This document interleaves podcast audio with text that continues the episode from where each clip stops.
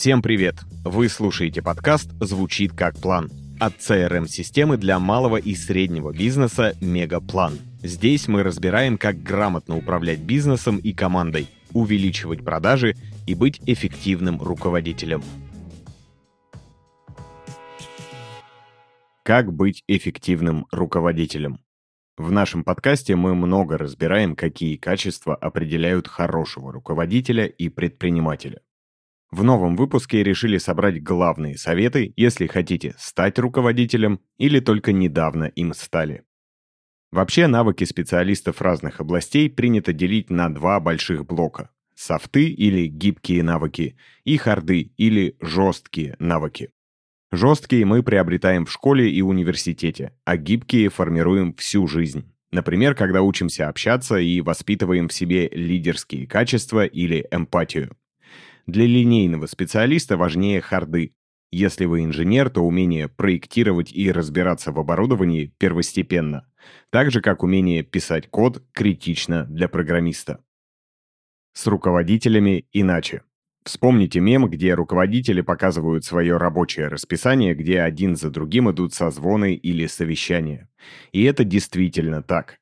Если линейный специалист большую часть рабочего дня выполняет поручения или задачи, то руководитель за этим следит, направляет команду и курирует процессы. Именно поэтому для руководителя гораздо важнее софт-скиллы. Более того, от того, насколько у вас развиты софт-скиллы, зависит, будете ли вы эффективным руководителем. Но проблема в том, что гибкие навыки приобрести сложнее, чем жесткие. Например, выучить новый язык программирования можно за полгода-год.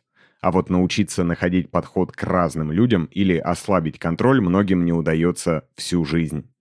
Если вам сложно общаться с командой и выстраивать отношения с клиентами и партнерами, определять приоритеты в задачах и проектах и решать проблемы бизнеса, но вы хотите стать руководителем или уже оказались на этой должности, важно сфокусироваться на развитии гибких навыков. Иначе руководить будет очень сложно. Считайте этот выпуск руководством по улучшению гибких навыков для тех, кто хочет руководить людьми. Не пытайтесь все контролировать. Лучше научитесь делегированию. Попадая на руководящий пост, многие по привычке продолжают выполнять задачи сами, вместо того, чтобы делегировать их подчиненным. Или делегируют, но продолжают все контролировать. В итоге всем плохо. Сотрудники постоянно чувствуют себя под колпаком, а новоиспеченный руководитель не может расслабиться и сконцентрироваться на стратегических задачах. У такой ситуации есть два негативных последствия. Первое. Сотрудники не развиваются, так как становятся просто руками руководителя. У них пропадает инициативность, а значит, руководитель начинает тащить все на себе. А во-вторых, не растет и сам руководитель, потому что застревает на уровне операционных задач. Руководитель боится, что сотрудники не справятся с задачами и сам боится заняться чем-то новым. Все же главное отличие его работы в том, что у сотрудников много операционки и небольших задач. Нарисовать баннер, договориться о публикации, отправить договор. А задачи руководителя своего рода вызовы, где нужно постоянно размышлять, придумывая пути решения проблем. Новый руководитель из-за отсутствия опыта может быть психологически к этому не готов. Не потому что не знает как, а потому что боится не справиться. Чаще всего так происходит из-за синдрома самозванца, когда ты думаешь, что тебя назначили на должность случайно, а не потому, что ты крутой специалист и готов наставлять других. Боишься, что обман раскроется и тебя с позором выгонят из компании. У нас, кстати, выходил выпуск об этом синдроме, и он один из самых популярных. Что наталкивает нас на мысль, что с такой проблемой сталкиваются многие. Если вам нравится наш подкаст, подпишитесь на него там, где вы его слушаете. Нажмите на колокольчик или сердечко, чтобы не пропускать новые выпуски. Они выходят каждую неделю. Также не забывайте подписываться на наш телеграм-канал. Ссылку на него мы оставили в описании выпуска. Туда мы часто выкладываем полезную информацию для управления командой и бизнесом. А теперь продолжим. Если вас сделали руководителем, то, скорее всего, это решение было принято не сиюминутно, а стало результатом раздумий и переговоров. Поэтому считать, что вы оказались на этой должности случайно, бессмысленно. Ваш начальник в бизнесе не первый год и может определить, кто подходит на руководящую должность, а кто нет. Скорее всего, страх возникает из-за новых для вас задач, но с ним каждый справляется по-своему. Универсального решения тут нет.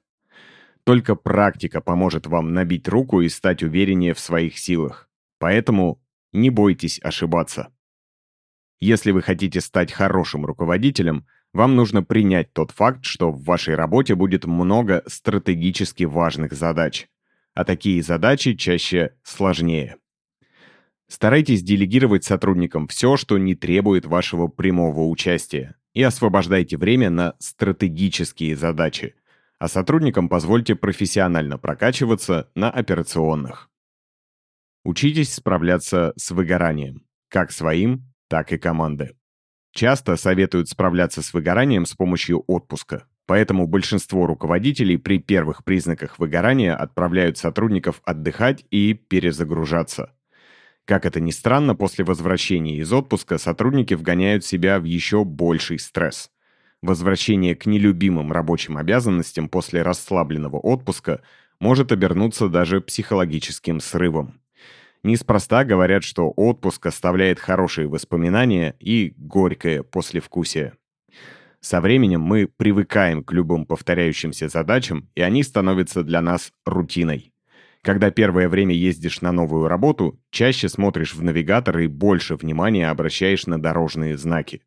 А спустя три месяца проехать по этому маршруту до офиса можно хоть с закрытыми глазами. Поэтому, когда рутинных задач становится слишком много, возникает дисбаланс. Как защитный механизм включается прокрастинация. Чтобы ее избежать, нужен баланс.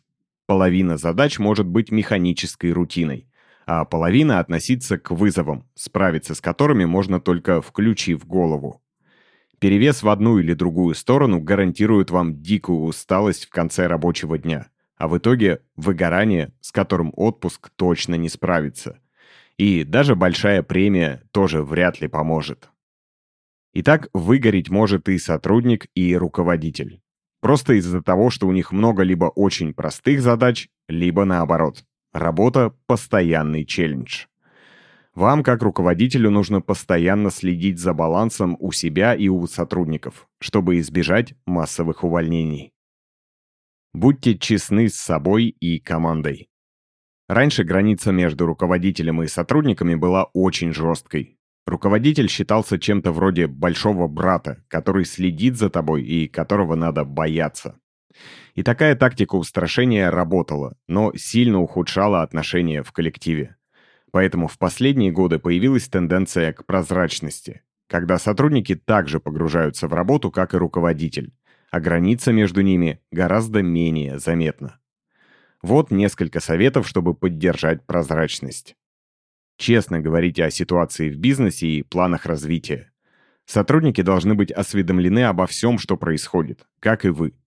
Тогда они чувствуют себя частью команды, с которой делятся важными новостями, а не просто очередными руками, которые можно легко заменить. Старайтесь быть честны, даже если в бизнесе проблемы будь то кассовый разрыв или уход важного партнера. Признавайте свои и чужие ошибки. Если думаете, что босс не может ошибаться, вы слишком романтизируете руководящую должность. Руководители такие же люди и имеют такое же право на ошибку, как и все остальные. Если боитесь признавать ошибки, попробуйте поменять к ним отношение и стать примером для своей команды. Ошибки не делают из вас менее опытного эксперта, которому нельзя доверять. Признавая свои ошибки публично, вы помогаете сотрудникам осознать, что они могут не прятать свои косяки и не бояться осуждения. Если сотрудники видят, что в компании с пониманием относятся к ошибкам, будут смелее предлагать новые идеи, не боясь потерять лицо или вызвать конфликт. Ошибаются все, независимо от статуса и количества дипломов об образовании. Поэтому вместо того, чтобы скрывать ошибки, признайте их и сделайте выводы. Подумайте, как больше не повторять их в будущем. Развивайте команду и открыто обсуждайте карьерные планы. Сотрудникам интересно работать, если они понимают, что у них есть перспективы для роста. Если перспектив нет, то они недолго поработают у вас, а потом уйдут в другую компанию, где смогут почувствовать себя важной частью коллектива. Поэтому всегда следите за рынком труда и по возможности повышайте сотрудников, либо добивайтесь повышения от высшего руководства. Если понимаете, что сотрудник важен, но может уйти из-за зарплаты ниже рынка, ее нужно повышать или обсуждать условия, при которых зарплата может быть повышена. Старайтесь создавать такие условия в коллективе, чтобы сотрудники видели перспективы роста в компании и свои новые возможности. Время от времени устраивайте карьерные обсуждения тет-а-тет. -тет. Интересуйтесь желаниями и планами сотрудников. Помогайте им расти. Но помните, что не каждый, у кого есть желание расти, действительно имеет для этого нужные навыки. Помогайте только тем сотрудникам, для которых есть перспективы в рамках вашей команды или компании. Если это не так, лучше честно об этом сказать и отпустить сотрудника в другое место, где он сможет реализовать свои амбиции. Порой такие расставания лучше для обеих сторон. Отвечайте за ошибки команды, как за свои. Некоторые руководители отделов не любят, когда ошибаются их подчиненные, потому что может достаться и им. Поэтому стараются защитить себя тем, что сразу перекладывают ответственность на других. Это ведь они виноваты, а не я. Настоящий руководитель так никогда не делает. Напрашивается аналогия. Когда маме школьника, который обидел своего одноклассника, говорят, какой сын плохой, она встает на его сторону на людях, а отчитывает наедине. Это правильный подход, ведь руководитель тоже своего рода родитель для своих сотрудников. Если они ошибаются, то, безусловно, должны нести ответственность. Но и вы тоже, так как вы за них отвечаете. Когда кто-то из вашей команды ошибается, лучше вместе решать, что делать дальше, а не стоять в стороне, повторяя «я ни при чем, они сами виноваты». Так легко испортить отношения и с командой, и с высшим руководством так как все отметят вашу отстраненность от рабочих процессов и незнание того, что творится у вас под носом. Ну и самое важное. Будьте добрее, но не давайте садиться вам на шею. Требовательность к результату не испортит отношений в команде. Можно хорошо общаться с сотрудниками в один момент, а в другой обсуждать, почему не был выполнен план. И это нормально. Старайтесь быть для ваших подчиненных требовательным, но справедливым руководителем. Спасибо, что дослушали выпуск до конца. Подписывайтесь на подкаст, чтобы не пропустить новые выпуски. И регистрируйтесь в Мегаплане, CRM-системе для малого и среднего бизнеса. Мы помогаем компаниям управлять продажами и проектами, вести клиентскую базу и улучшать процессы. Попробуйте Мегаплан в работе – все ссылки оставили в описании выпуска.